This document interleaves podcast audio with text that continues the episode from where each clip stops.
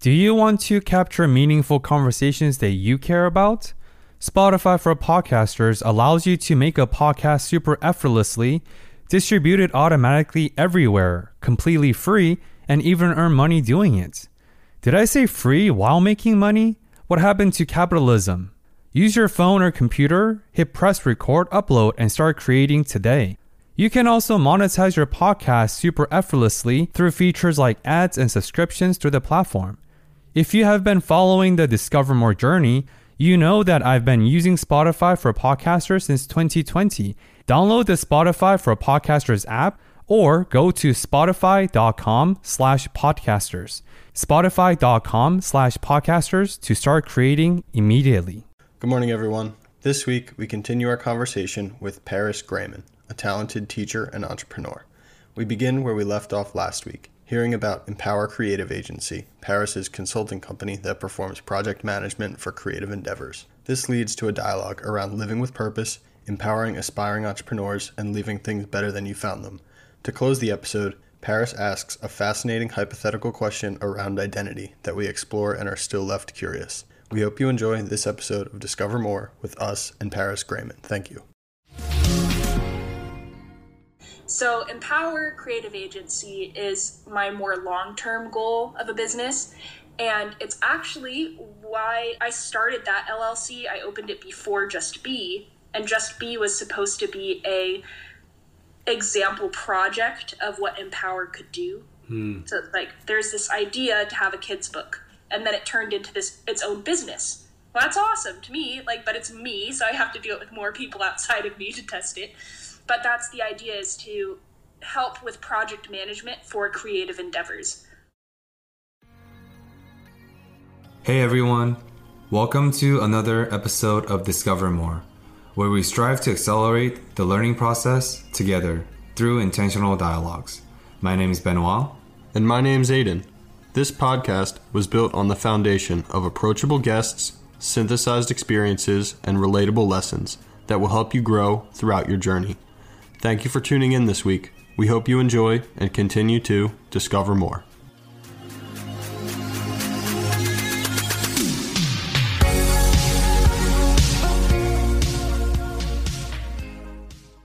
Obviously, politics and religion are two, tends to be taboo topics that don't necessarily yield like fruitful results because of the agreements and controversies and disagreements.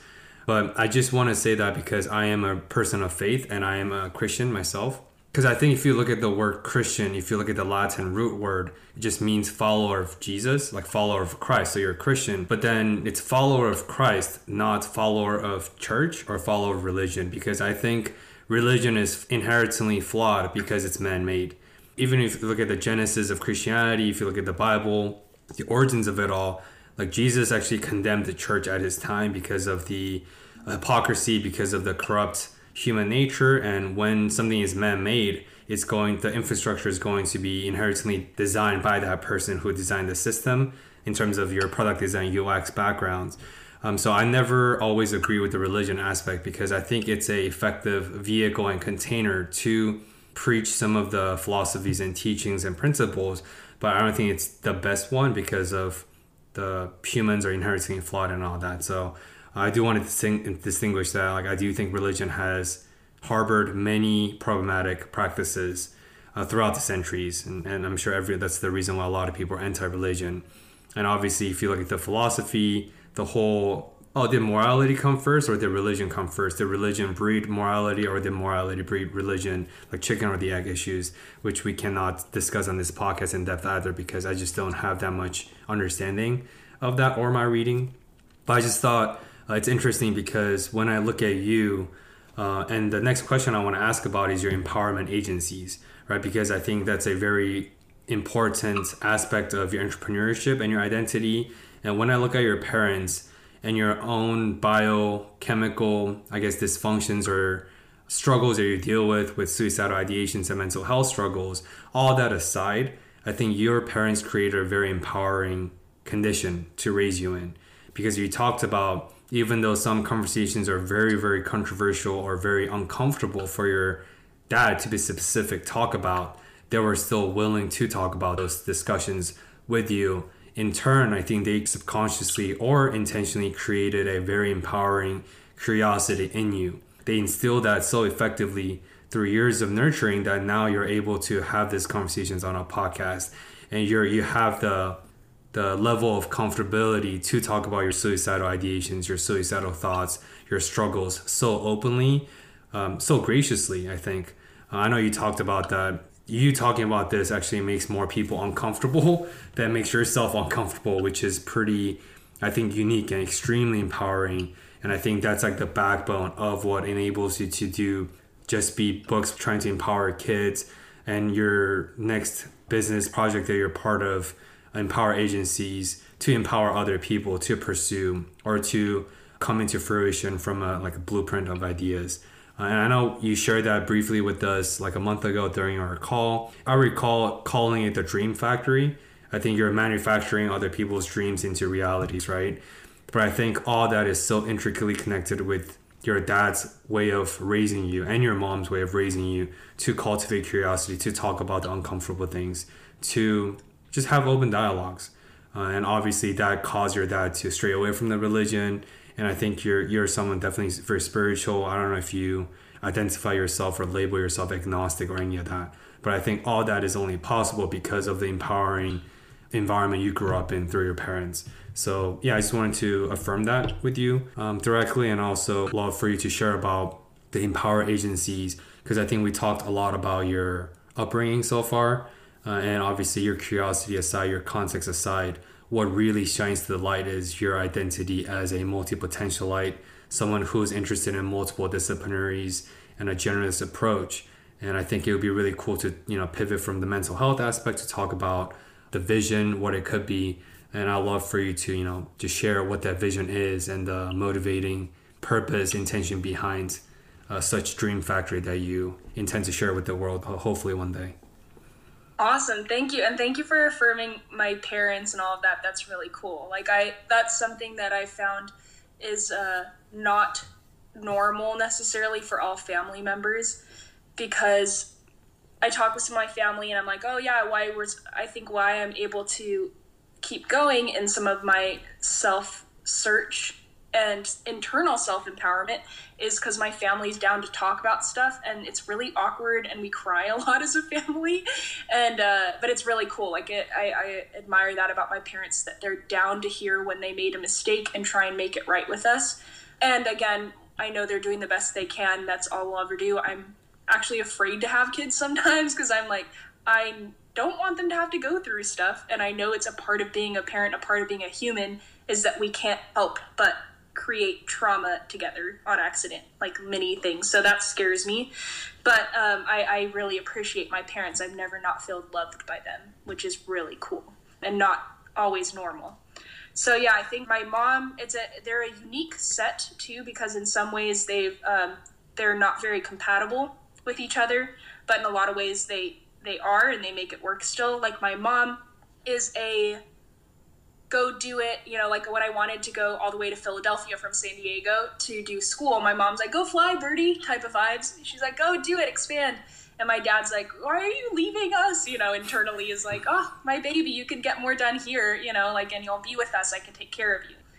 Anyways, with the Empower Creative Agency, this is something I've noticed with a lot of people in my life, including myself, is that we all have lovely, wonderful things inside of us that we want to do, but for some reason we're not doing them. And it might be a lack of, uh, well, I think empowerment and confidence, and maybe some practical know-hows. However, that we have the internet, I feel like you can do anything you want to do. It's actually not that hard to open up an L L C. It's just scary because you've never, if you've never done it, it's just scary, you know, and you don't want to do it wrong. So I think there is um, a beauty in having some hand holding through initial stages until, I like this saying, and they empower you to empower themselves. But mm. it's like, I'm empowering you to empower you, mm-hmm. for you to empower internally. So it's like helping helping build more intrinsic motivation for people and confidence internally. So Empower Creative Agency is my more long-term goal of a business. And it's actually why I started that L L C. I opened it before Just Be, and Just Be was supposed to be a example project of what Empower could do. Mm. So like there's this idea to have a kid's book, and then it turned into this its own business. Well, that's awesome to me, like, but it's me, so I have to do it with more people outside of me to test it. But that's the idea, is to help with project management for creative endeavors, whether that be a children's book, maybe it's someone who has a script for a documentary, but they just never did it, or they have the first two chapters of a book, and they have the rest inside them, but they just haven't done it for some reason. Um, so that's, I've actually found, I have all my old customer personas I did, like I've done the entrepreneurship basic work for it all, and it's cool because the first woman that I worked with, my mom actually helped this, um, it's one of her friends, we tried the project management stuff with her, and we did it for free. She was willing to work with us. She's a speech therapist who had an idea to open up her own practice, and she worked at a school. We had a coffee shop talk with her. This was totally pre-pandemic. It was year, a couple years ago now. And we were in person, and she talked with me, and I was drawing and like making stuff while she was talking, making little notes and diagrams. And I was like, okay, so she told me her dreams, and then uh, or like what her goal was with her business, opening herself. And I was like, to me, it sounds like you have two tracks that you might go on. It's a service track or a product track. This is what it would look like if you're making this thing, or this is what it would look like to this. Did either of those sound it? And she was just like seeing the lights go off in her eyes, like, wow, yes, that's exactly what I was thinking, but so much better. Like, and I was like, yes, she was exactly what my customer persona was. She was between thirty-five and I think what I have is thirty-five and fifty-five years old. She's um, a full-time worker who has ideas and has like the basics of projects, just hasn't done them yet or put it into action. And a couple more things, like she doesn't have confidence, some of the psychographics that you'd find, you know, she doesn't have the confidence for X, Y, and Z reasons. Um, she does this, blah, blah, blah. She's basically almost ready to go, but just needs the last bit of project management, cheerleading, hand-holding to get it done. And so we worked with her for a couple months. My mom and I did the calls together. We'd have about once a week or every two weeks, I mean, two to four times a month. We do like an hour call to check in project management, see what are your goals, how does this align, you know, what steps, steps do you need next, how can we help you, how can you do it? We did it for free to get her going. She ended up making an L L C. She got her stuff going. And it's like, when I went back to San Diego for one of the breaks, because I, when I was in college, I'd go home once during the summer and once during um, the winter break. And we all had uh, champagne together as like a little toast to her doing it. And it was so exciting, you know, and, and to see her feel so good. And then I even said, okay, here's how like you could use LinkedIn. And I drafted up three different blog posts for her. I don't know if she did it or not, but it's like, that's the kind of stuff I love doing, is like, let's get your shit rolling. Let's do it. Like, I see that you have it. Let's get it out and make you feel empowered. So that's like, you can do it, you know? It's like we all have so much stuff, but you just need that little kick to feel like you can hurdle, I don't know, yourself and keep doing it. But that's exciting me. So I've worked now with a couple people. One woman I'm working with more consistently, and we're making a, she's a sales person, and so we're making a sales training program with her. So we've done the script, we've decided the video online platform she's using. And this, she's already a businesswoman, but this is a project she just hasn't finished. Like, she just hasn't done it. So it's like, okay, this is also doing the time for her to set aside for herself. So we've only worked eight hours in the span of probably like three months. So it's only one working day, but we've gotten pretty far. So it's it's cool. The long-term goal for this, I have a couple different ideas for it. I would love to do this full-time, to do project management calls. And I want to get my um, P M P certification, the project management, so that I'm like actually doing it. Like I, I'm doing it fine, but I want to make sure I'm actually serving clients efficiently and effectively. I want to make a publishing house, media producing house. Um, I have also, like I said, over one hundred songs. So some of it's for me, honestly, like knowing how I operate and how my sister's like this. My dad in some ways has, he's an inventor brain, but he's busy. He works, you know, and he invents some stuff. But it's like for that kind of personality that I found growing up internally. Is like I have all these ideas. I've started so many projects, I just haven't finished them. And there's a couple different reasons why, you know, psychographics, uh, practical stuff, exact, et cetera. But I also want to do, I'm actually putting this into place right now, a Shopify website for different people to test out their product ideas. And then I'll, I'll do the front costs. And then I get some of the percentage of sales as like the fee. And that idea comes from, we do that with our high schoolers at the entrepreneurship program I'm helping run. So we do that there. I'm going to partner with the school to actually make that happen and then give back some of the proceeds, some of the percentage of sales back into the program. And then I also am right now looking for public school in Philadelphia to also donate to, because we, I mean, we don't need more money at this school, like private school, like we obviously funds are good, but I want to make sure that we have continue our resources, but also give back more resources to people that aren't in private schools.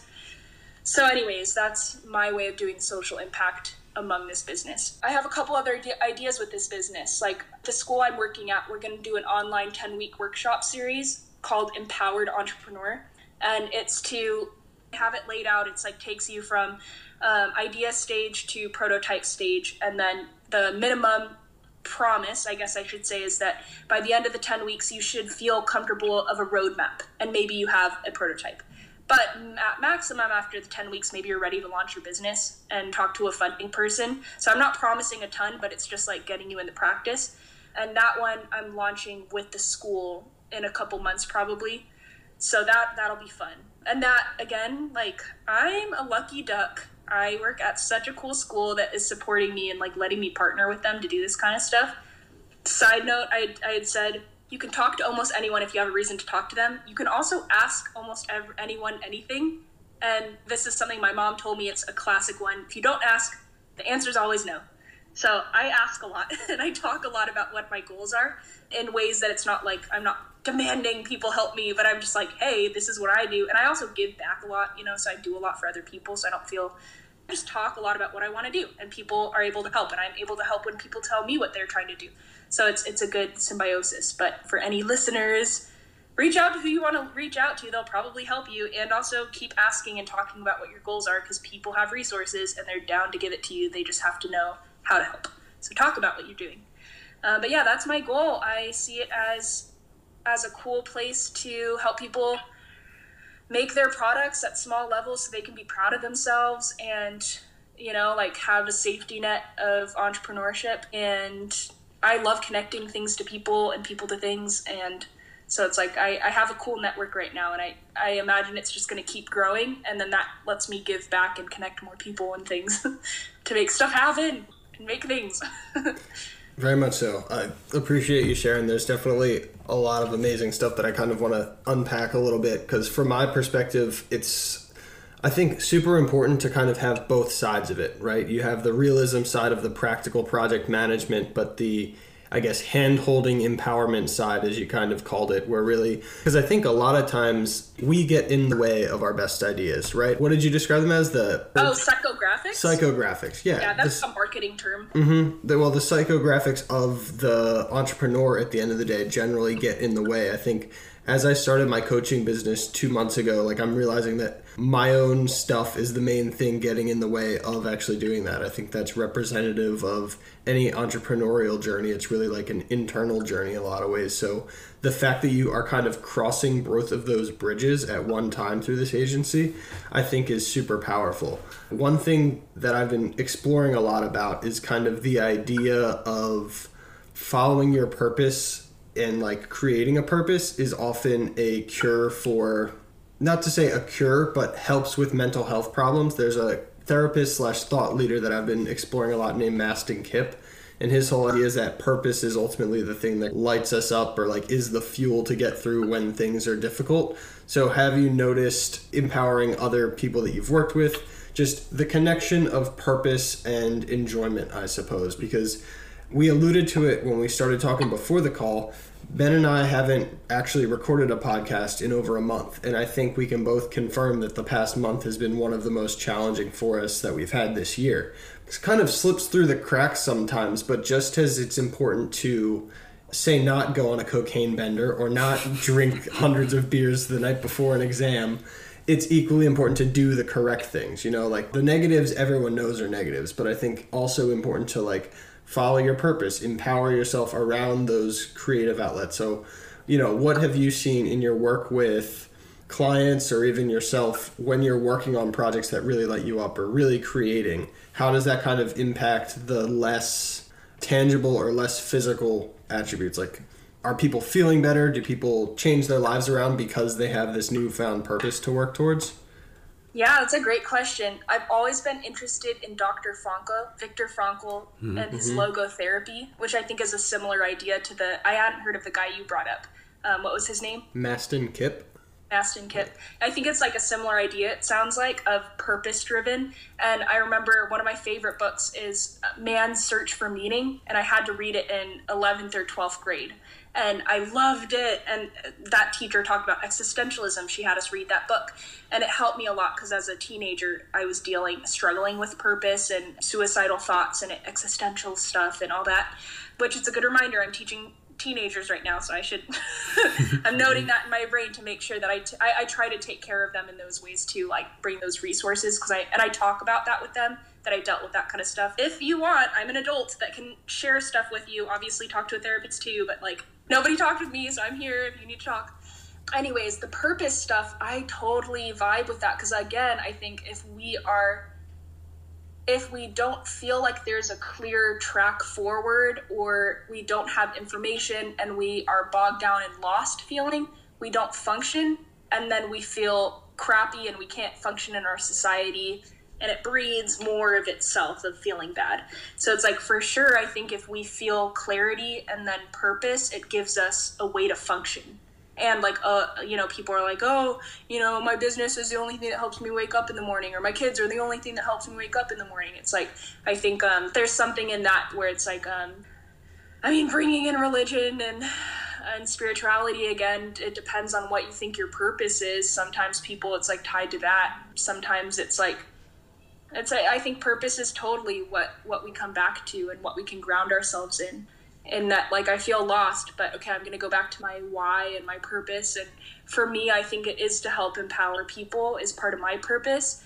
And so that's why, how I can help and how I can feel like I have something worthy. If I do nothing in my life, then it's the same as if I wasn't here. And that doesn't really feed into the suicidal stuff well, but that's how it fed into it too, is that um, I felt like I had to do something. The idea of like one-to-one, my life has to at least match itself of my input and my output. So I'm taking in this many resources as a human, I have to at least output that much back. And that's something I felt since I was a teenager. And how I describe that is probably more eloquent now. And in twenty years, it's going to be even more fancy. I don't know. But like, I didn't know how to, I didn't know how to describe that as a teenager. And that's part of what was frustrating to me. But I, I've gone to therapy. Like, it's helped me kind of figure out what my little beliefs are in my head. Um, so I can work on them. Something else, my grandpa on my dad's side, he had this phrase and he used it while we were kids. Um, we borrowed their van, I think. My parents, like, we borrowed it, and my dad, we were all cleaning it up and vacuuming it. And my dad said, like, his dad taught him, when you borrow something, you give it back better than you found it. And so it's like, that's something a lot of people talk about in terms of the earth and taking care of it. And that's something that I also heard as a kid. I'm here, and I think that's also why I get annoyed, because it's like, I don't know if I asked to be here or not. Hmm. Like reincarnation and some spiritual beliefs would say that I did ask to be here. I purposely chose my family. I purposely did all this because I have to do something. And the therapist I've been seeing most recent said, Paris, you came into this life with a to-do list. Uh, you already had it. Like, it's clear and good that in your twenties, you know now what that to-do list is, but slow down, you have more time. And I think that's something I'm still learning as a young person. That's a classic thing for, I think, in your twenties, is realizing that, oh wait, I still do have this time to get it done. I can slow down and enjoy at the same time. But all that to be said is, like, I think I get frustrated because I don't know if I asked to be here. And it's just a belief. I can, sometimes I choose to believe that I asked to be here, and I choose to believe I do have a purpose when I'm feeling bad. You know, it's like something I can hang my hat on. Um, when I'm depressed and like, well, I have to be here, but I, um, I get annoyed that I have to, I feel like I have to give something back. But at the same time, I do, I've always been a helper. Like, that's part of, I, I've been a people pleaser. It's part of who I am and what I do. I think that's something where our purpose does help us come back home to ourselves when we're confused and lost. Definitely. There's one saying that really speaks to a lot of the things that you're talking about, and it's the only way out is through, right? And as much as you want to have this publishing company, creative agency, and book company, like, that's often the distance kind of thing. And the only way to get there is through all of the frustrations of everyday life. I mean, as like, not to say an impatient person myself, but kind of like, I like to see the ball rolling. I like things moving ahead, like just that constant momentum and growth is something that I value.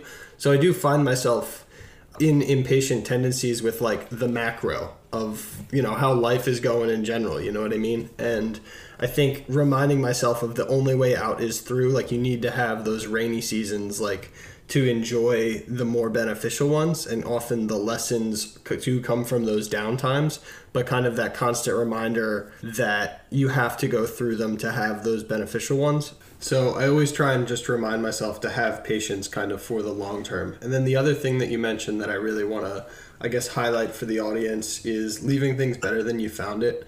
I think that obviously can go to the macro perspective of wanting to create something that has, I guess, as you alluded to, resources more so than what you had taken up, I guess, from a human perspective, but also on the micro of filling someone's gas tank up after you borrow their car. Or personally, when I go hiking, I try and pick up one piece of trash and leave no trash. Just like that small taking care of wherever you go, leaving things better than you found it, I think is just kind of like a small piece of advice or reframe that applies to so many different things.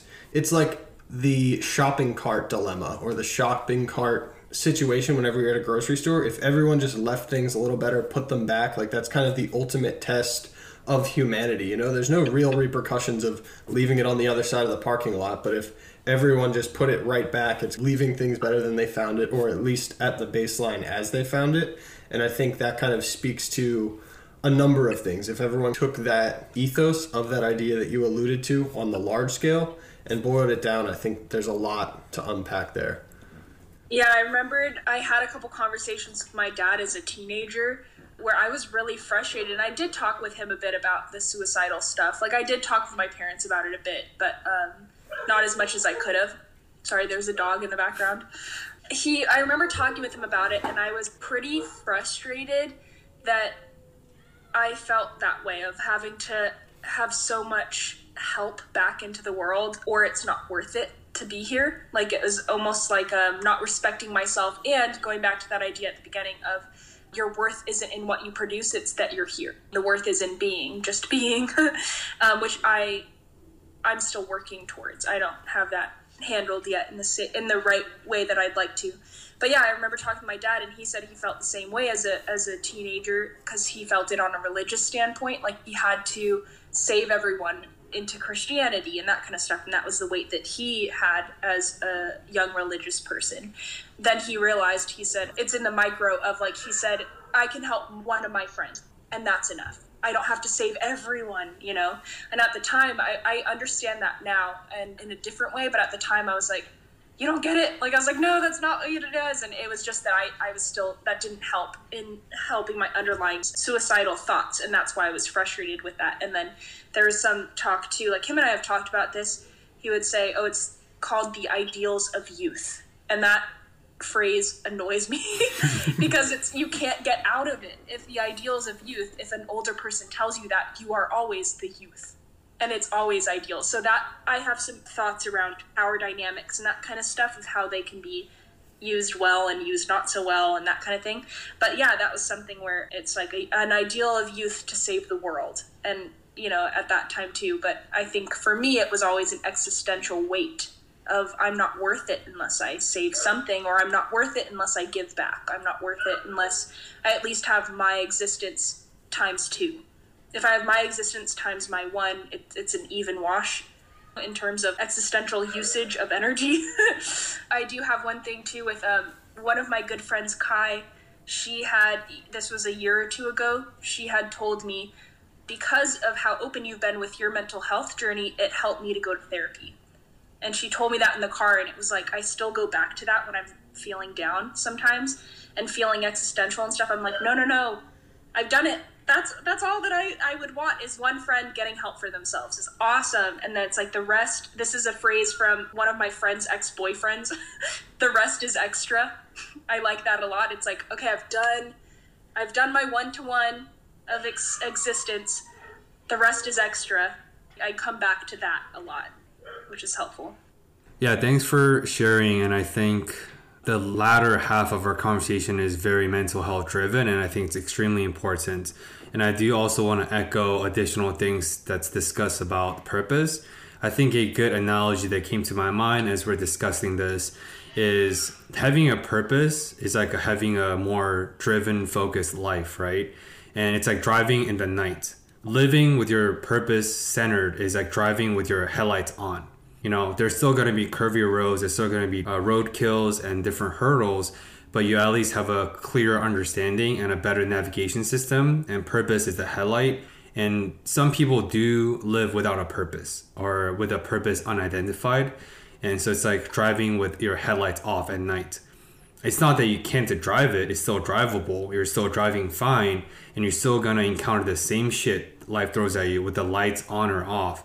But at least you're driving with the headlights on. And I think that's why it's important to identify your why, your purpose, your driving force, so that you are going through the inevitable sufferings as Stoicism teaches us, but that you have a better navigation uh, approach to it. So it's a little bit more productive, or simply put, easier for you. And I don't want to touch upon the metaphysical aspect of why were you born? Did you choose to be born? Um, I'm down. Uh, yeah, I'll love to talk about it, but I'm not going to be able to provide any like constructive insight.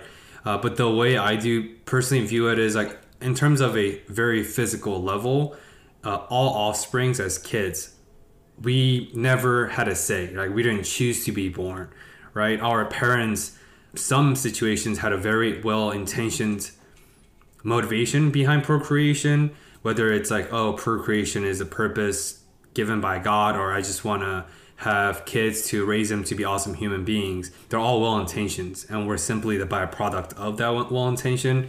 But I don't think a kid's ever had a say to be born. Like, it's not a free will decision that was bestowed upon us. We just, we were born. But obviously, if you want to like, experiment with the metaphysical aspect of, oh, is this so? Is it not true? We can also discuss that. Uh, it's also my personality driven. I'm very good at choosing or opting to devote my mental energy in certain aspects. So, for example, uh, I shared off the mic that I experienced a actual existential crisis for like a day once I found out during this pandemic that the U F Os were sighted and they were confirmed by the Department of Defense, the U S government. Obviously no aliens or anything like that, but the fact that U F Os were confirmed by the government shook me a little bit because I am a person of religion and I'm very type A, so I thrive with knowing or with having some sort of influence, but something, gravity or the magnitude of U F Os is just so far behind my intellectual comprehensions. And there's nothing I could do ever to influence or to do anything about the U F Os, period, right? Like, they're real, they're not, I don't know, but if they show up, they show up. There's nothing I could do to influence that. So after that day with my personality trait, I chose simply not to devote more mental energy towards that area of U F Os. Like, now I'm just in an acceptance page. Okay, well, the government admitted U F O exists. That's it. I'm not intentionally devoting more energy to think about that area because I know that it's not going to service me. I know it's going to be unproductive mental energy spent. Like, if there is an answer at the end of the tunnel, I will do so, but there isn't for me, so I'm choosing not to. So in a way, I'm choosing intentionally to opt out of a potential muddy water in terms of my mental health. You know, and that's, I think that's a privilege so that I am not ridden with like mental health disorders or struggles, and I actually have this choice to opt out of that. But I thought that was pretty relevant. I wanted to uh, share that. And I, because I think to you, it sounds like with your youthful influence, and I don't think ideals of youth is the best way to describe it. I like to, it's more like the innocence of youth, because yes, it is ideals, but I think a lot of adults need that innocence, because I'm very cynical and I'm taking a pivot from my policy realm that I worked for the past four years towards mental health is because I, in a way, I took an L. I, I accepted the fact that I don't want to sacrifice my soul to be parts of the impact making through policy. And that's like the sacrifice, or that's like the decision I've came to peace with. And rather, I'm choosing to opt into a more micro, but more tangible impact through my mental health work. And I know you talked about the idea of being net positive human daunts you a lot, right? And you're burdened by that thought. But I do want to say that like being net positive, I also subscribe to that idea. I, I do think humans should be net positive to this world. Otherwise, the purpose is wasted. I do share that ideology as well. Uh, but I think net positive doesn't always have to be this grandiose or grand scale, which is what I was striving for through my policy work. But now I took that L, I got super cynical. Now I'm pivoting to the more micro net positive, and I'm okay with that. All that is to say that I think it's important for the listeners to contemplate or just to reflect and be introspective about their purpose and why they do what they do once a while, because I think that will effectively instill some sort of a guidance or concreteness into their lives. So with all that being said, one of the topics that you say you're very interested in called How Do We Get Here game. And can you tell us more about how did we get here and some of the thought process that occurred during this routine slash game that you play uh, by yourself? Yes. Okay. So the How Did We Get Here game, I didn't realize until just now and talking about it. It's an internal conversation game, not necessarily how did we get here on Earth. However, those things combined would blow my mind. um, but okay, the How Did We Get Here game, I think I actually, I've been talking about my parents a lot in this, but yeah, they, I think my dad actually encouraged me to start this game in my head without realizing it or meaning to, I guess, maybe. You know how it's like that? I think we all do that with friends, and that's like, how did we get here? Like, you're just in a random tangent in the conversation, and then it's like most people don't take the time to actually walk it back and see how you got here. But that's one of the, like, I do that all the time in my head because I get on really weird tangents. And as a kid, I would, like, my friends would be talking about something and I'd make a joke and they wouldn't laugh. I'd explain to them what the joke was and they're like, oh, Paris, it's not very funny if you have to explain it. And then I'd be like, oh. And so, like, in my head, I was like, how funny, you know, like, da-da-da. But it's because I went too far out in the brain, like, in the thought process, and made the joke too far away from the main topic. But it's like my brains went out, if that makes sense. Like, um, it, it went out a few topics. Okay. But then I'd make the joke out there versus in internal where everyone was at. And that's why it wasn't funny. So I played that game a lot because I had to, and or I think in order to stay with the conversation with my peers. So I'd like veer off, and then I still catch myself doing that sometimes. Like, I'll say something random, and then, like, it's nice, the partner I'm with right now, like, him and I both think very similarly, so we can kind of do that, and then, like, we just say random stuff and we're both on the train together on that thought process. But I have to watch myself because I'll, I'll be talking with people, and then all of a sudden I say something that's out of left field. And then I have to, in my head, I'm like, okay, to learn about this, how did I get here? I'm like, da da da da, walk it back. And so I learn about, I like actively take steps to see what my brain patterns are. And it's really fun. But you know, it's, I didn't expect this to happen. But as now, like, a growing adult, I think it helps me be a better communicator, because if I'm with people and they, um, like, talking with someone and they say something out of left field, really quickly, I can be like, in my brain, think out, how did this happen? And and then I get there with them really fast. It's because I've done it so much in my head. Like, I just, I see how to get to places fast. And I think that's a really weird accidental empathy tool that I built as a kid to learn how to be a better communicator, because I wasn't very good at it. So that's something I think also helps me with entrepreneurship and ideation, and also with mental health, because I get where people are at. I think I have fun with it because my dad had fun with it. Like, when we were kids, he'd be like, oh, how did we get here? And he actually took the time to walk it back, and we'd out loud as a group say how we got here and figure it out and laugh about it, you know? But I do that all the time too. Like, I still do it out loud, and I take the time to do it, but mostly in my head I take the time to do it. I just think it's a fun thing for anybody that's listening, as a practical thing you can do in your head that's fun. At least I think it's fun. Um, and also could help be a communication tool, like an accidental communication tool. I mean, we were talking about that kind of stuff. We were also talking about university things on our little list of questions beforehand. I think there's an interesting connection of, like, I've been thinking about this. I, I like A I. I've been thinking about that kind of stuff too, and how...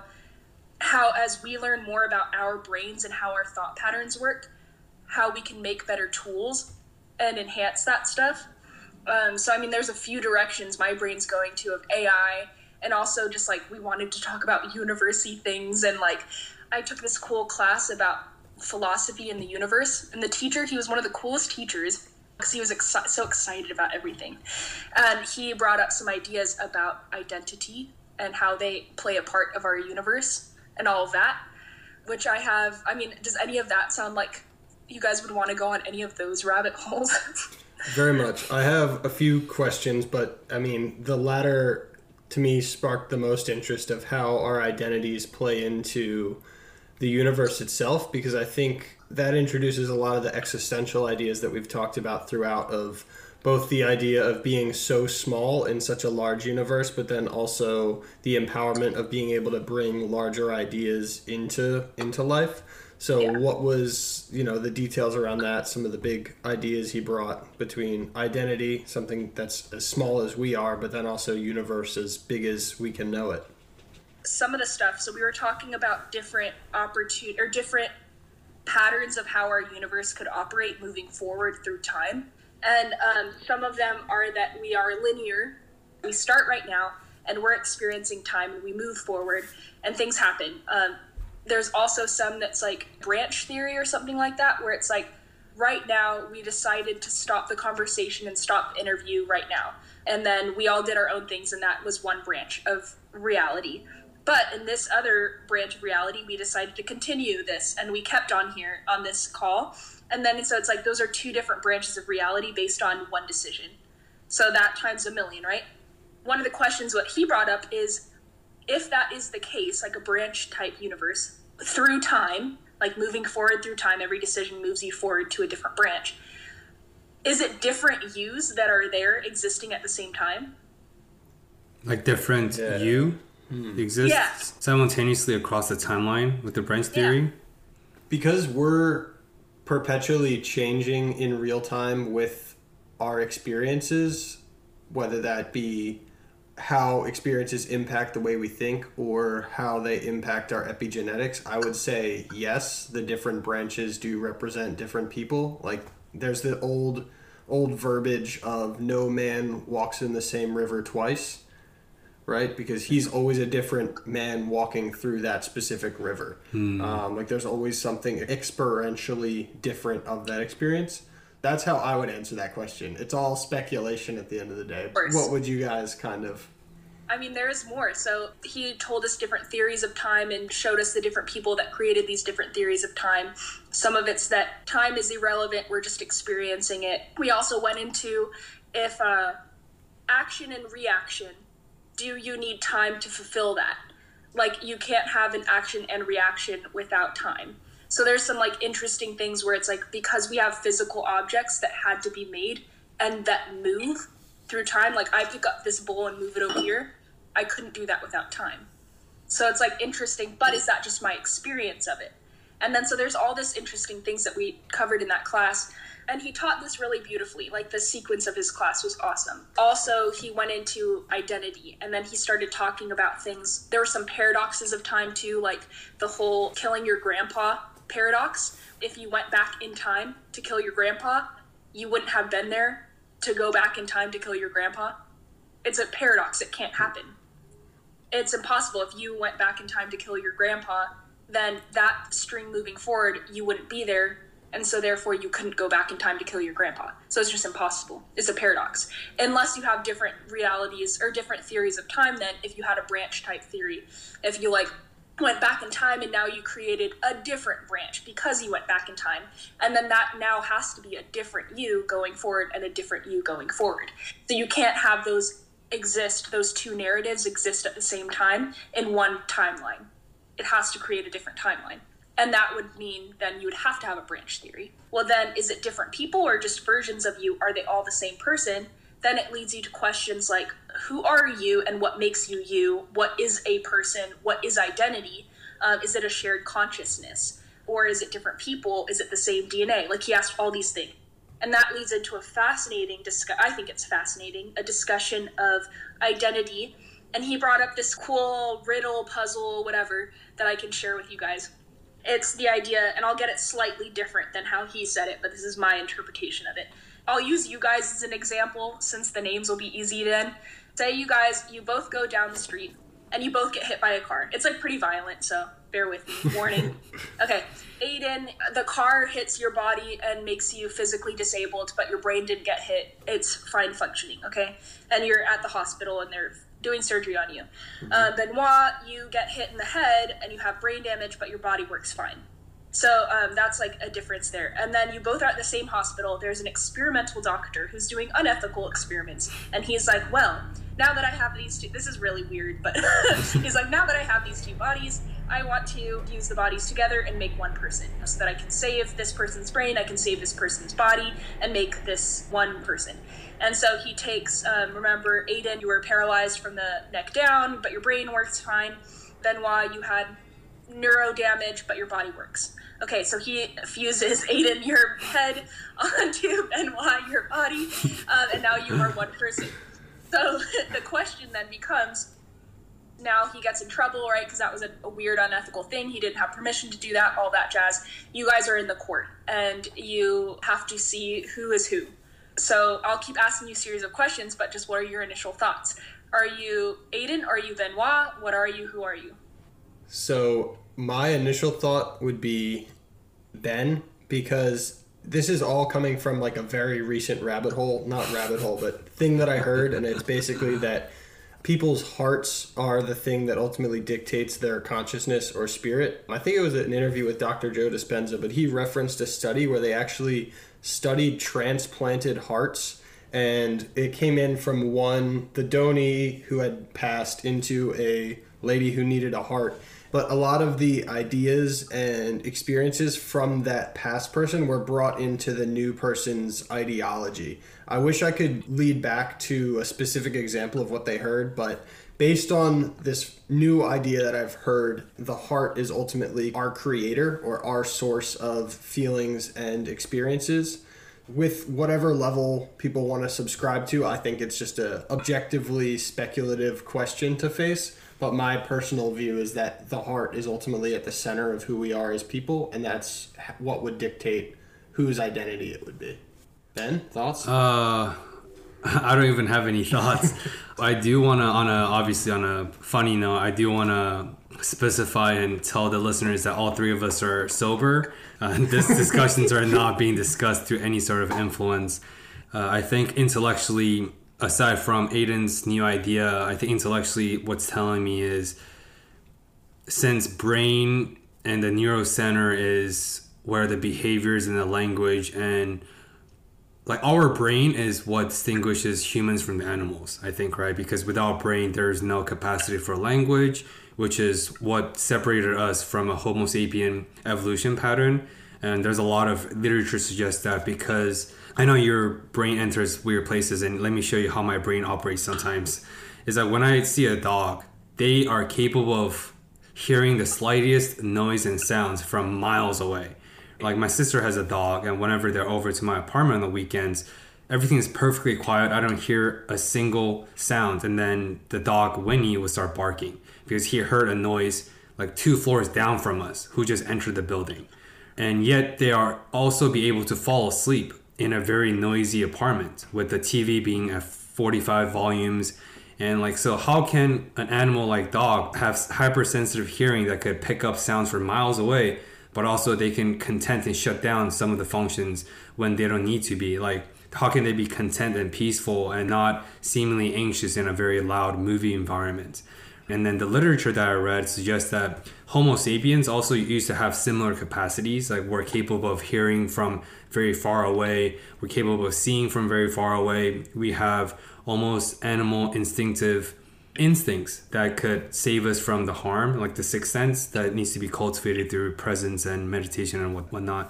Those are inherited and innate capacity that humans are born with, with evolution. But we gave that up when we acquired language, because the ability to converse socially with other human beings are so like so important and so massive that the human brains had to take a conscious sacrifice for, you know, Darwinism, right? Survival of the fittest. So I think what that tells me is that, oh, human brain is what truly makes us human, not just animal. So I think in that intellectual sense, I think it would be Aiden, because it's his brain that's operating, that's dictating what languages he speaks or what words he's choosing to talk about, what sentences he wants to formulate before the words are being said. And it's just my physical function body, like a meat suit that he is operating upon. So I would think it's Aiden that's alive and I'm dead on that intellectual leveling. But obviously Aiden's idea also makes kind of sense. I think um, they do also argue that heart is where the origins of the feelings and all those instincts are coming from. So, but wait, there's more. You're at the courthouse, not, not to negate all of that amazing stuff you just said, which I have like so many more questions. If you guys, uh, something I'll, I'll send you later and I actually want to watch it again. What will humans look like in a hundred years is an awesome TED talk. This guy talks about input and output systems of your head being an input, your body being an output. And if those things are transfused, I mean, I spent however long I've been alive, you guys, however long you've been alive, all that time making neuro pathways and making connections of, if I do this with my brain, whatever it is, I move my hand, you know? So it's like, if you put that brain on a different body, you have to re, do you have to relearn those new things? I don't know. But that's something too, where even our motor functions are connected to things we've built over time internally, you know? And they probably look the same for most people, I'm sure though. So who knows? But wait, there's more. There's more to this puzzle. Okay, so you guys are at the courthouse, right? And this is all from this like awesome teacher. I'm not taking credit for this, and I don't know if he came up with this or he heard it from somewhere. We could probably find out later, but this is not my theory. So you're at the courthouse and your families walk up to you, to this new body, this new person, this thing, and you have little kids and a, and a wife or a partner, whatever. Which family is this man, the father and husband to? Well, it's Aiden's face. Yeah. Also, it would be interracial. I would say both, probably. I mean, like, there's pieces of both there. So is it, in um, Ben, your eyes, is it the face that makes a person then? In terms of facial recognition aspect, yeah, it's Aiden's face. I mean, literally, it's his face and his head, and the neck down is mine. um, first of all, like I said, as a joking said, it's interracial, so that would be interesting because it's my Asian family with Aiden's white family. So are they more receptive towards my Asian body or versus his white head? You know? I don't know. Um, you tell me. But I think in terms of if he was a husband and he had a wife, I'm sure my wife wouldn't be okay with kissing another man's head, which is Aiden's head. But Aiden's wife would be more receptive towards his face and my body because it's his face. So I think there's more level of familiarity that they're accustomed to versus my family, who just have the, my body too. But you can't really see my body when when I'm clothed anyway. So I think his face would be the most distinct feature that they're receptive towards. But wait, there's more. You had, okay, so say that in this hearing, everybody's figuring out who this person is, right? Now it's, you're at the courthouse figuring this out um, because this doctor had this big scandal and did this, and now you're trying to figure out how to operate forward from this. Ben had past records, and the police brought his fingerprints in. Isn't my crime or this? I feel like the whole premise of this whole conversation is just weird because I'm thinking like, because now I'm thinking, is my consciousness still even there? Because my brain was dead and then his head is on my head.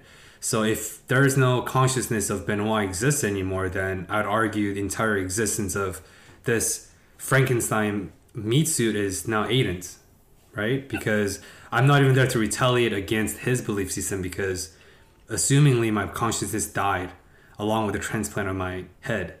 But if that's not the case, then obviously the answer would also be different. But yeah. It's, I mean, it's my fingerprint, but he's a different person. If the fingerprints match, like, I feel like I might inherit your crimes from a police perspective, but I do agree with you on you almost wouldn't be a person at that point, so your crimes should cease to exist. Yeah, cease to exist. Because I died, right? My brain died. So this Benoit Kim person died. So the, all the, like, I'm sure statute of limitation applies to when the person of the crime committed who died, the crime cannot be inherited by anyone else. I mean, this isn't Old Testament that we live in anymore, so it's not like the son has to pay for the crime of the father, but I feel that's a moral law the Supreme Court doesn't have, hasn't established yet. Yeah. I know.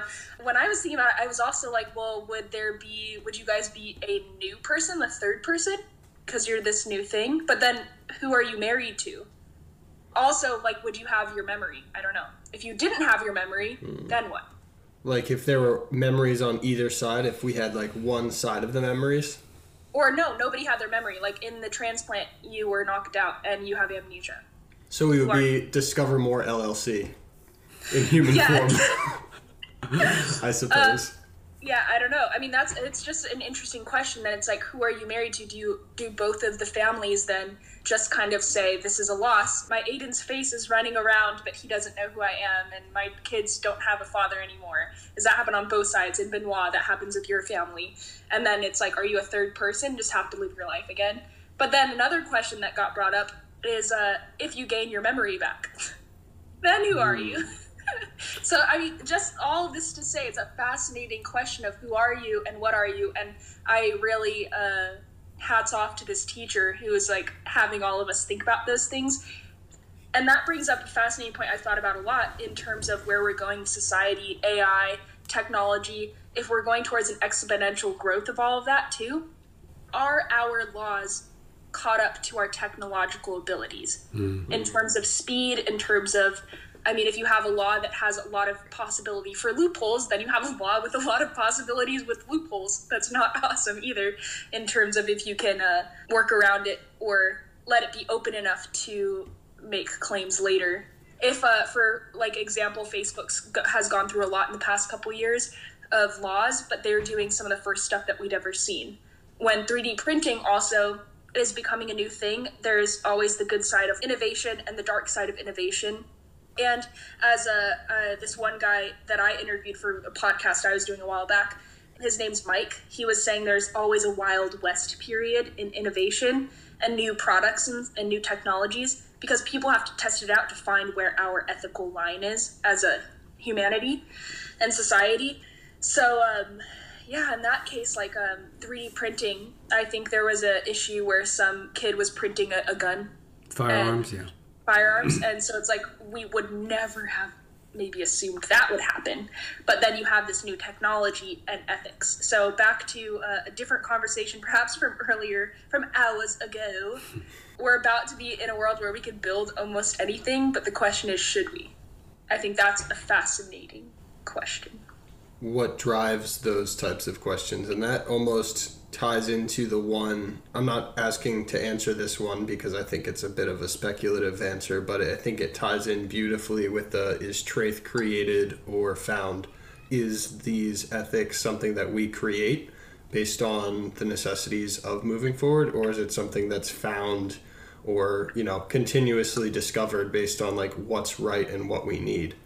There's definitely a lot there. So kind of both the, you know, ethics side of it, what drives a lot of those ethics? Is that something that comes off of history, things that we've learned previously, and just speculation for the future? And then if it's even possible to tie in the truth idea there too. But I think I feel like they go hand in hand a lot, or at least for me, ethics and truth kind of are standby side by side.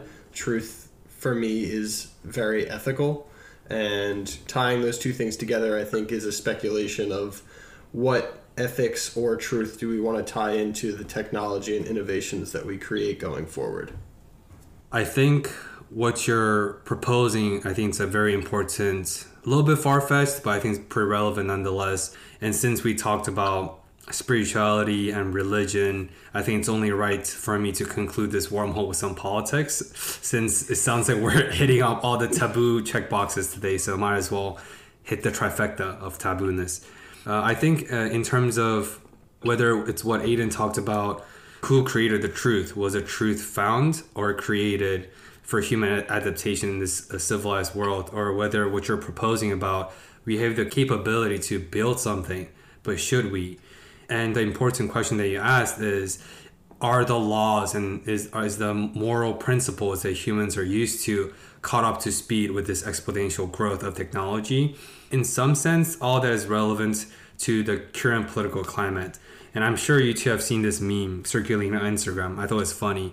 It talks about electoral college, how it's flawed and broken, but it also talks about how because U S is so gung-ho about the Constitution and about the Constitution laws and how to respect Constitution, I saw a meme. He talks about, wait, so you're telling me this documents that was written like four hundred years ago by a group of old racist white men. We have to subscribe to those and as, as the guiding principles of in twenty twenty. How does that make any sense? Obviously, parts of me find that funny, and but also part of me think that there's truth in that, right? I do think, just like the Ten Commandments, I do think there are universal laws and universal moral principles. What makes them universal? I don't know. I was born into them. They're the ones I'm used to. Uh, but, you know, that aside, you can argue that just like the Ten Commandments, don't steal, do not lie, you know, be a good person, love your neighbor. A lot of things are written in the Constitution, like the freedom of speech, the free, freedom of religion. I know the second one, the right to bear arms, a little bit controversial among different people with ideologies. But generally speaking, if you look at Constitution and Ten Commandments, I think there's a lot of truth in that. Maybe the circumstances have changed. Uh, like what you talked about, what contains the container in your question here, like the containers of those I think are valid, but maybe the nuances of that have changed it or shifted with the ties of the time and the era that we live in. But I do think that there is a discussion that should be held to talk about the difference about like the exponential era we grew up in versus one hundred years ago, because it's a very different growth rate, right? Like ten years from now, five years from today is more advanced than one hundred years past in terms of marginal growth, marginal difference, and everything in between. That came to my mind in terms of the whole political aspect. But the question you're proposing in terms of technology, I think it just comes down to ethics and philosophy and what is ethical, what is not ethical, who gets to determine the, the baseline or the standards of ethics. I don't have any of those answers, but I do think it's a this is a wild uh, parts of the conversation I never expected to even touch upon. And I think that's the reason why we founded this podcast, is to discover more, to peer into some of the wild processes that some of the guests share in terms of you. I mean, you have a very fascinating mental map that I just don't know too many of. And I think it's awesome. I think it creates amazing conversations. So to reel the fishing line back to the conversation a little bit, talk about, uh, I do want to ask you um, the questions that we always ask. If you, since you're about all U X, product and design, I think this question is very fitting given the context that you are also a full-time entrepreneurship teacher. If you were the designer of a mentorship program that you wish you had the access to growing up, what are some of the mentorships, tips, advices, principles that you wish to instill into this program participants? I'm obsessed with LinkedIn. I think it's a fascinating idea to be able to have access and be able to see a snippet of who someone is and what they've done, um, and see where the connections are, where you might be able to learn from them. So I really appreciate how LinkedIn's used the resume idea to be able to see who this person is and make sense of what they do and what they care about. You would assume that people would work in jobs they care about, or at least that they have some interest in. So I probably could learn a lot from an engin- like straight up engineering person, but I probably wouldn't need to find them unless I was had a very specific question. However, I might be interested with someone. I've done this a lot. Like, I've been interested in the book world the past couple of years, so I've looked on LinkedIn to find people in publishing world, in the publishing world, and I've been able to reach out and ask them things. So I think that's a really good basis of, like, pretty practical too, of um, teaching people how to find resources, and then making the system really easy to connect bullet points of topics.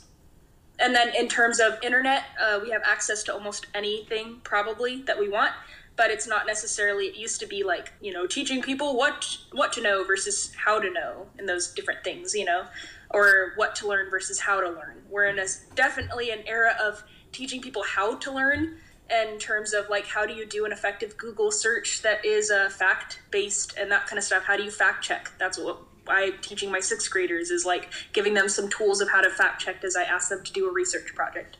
So in that sense, teaching people how to connect and how to ask questions and how to identify their questions and what they want to learn.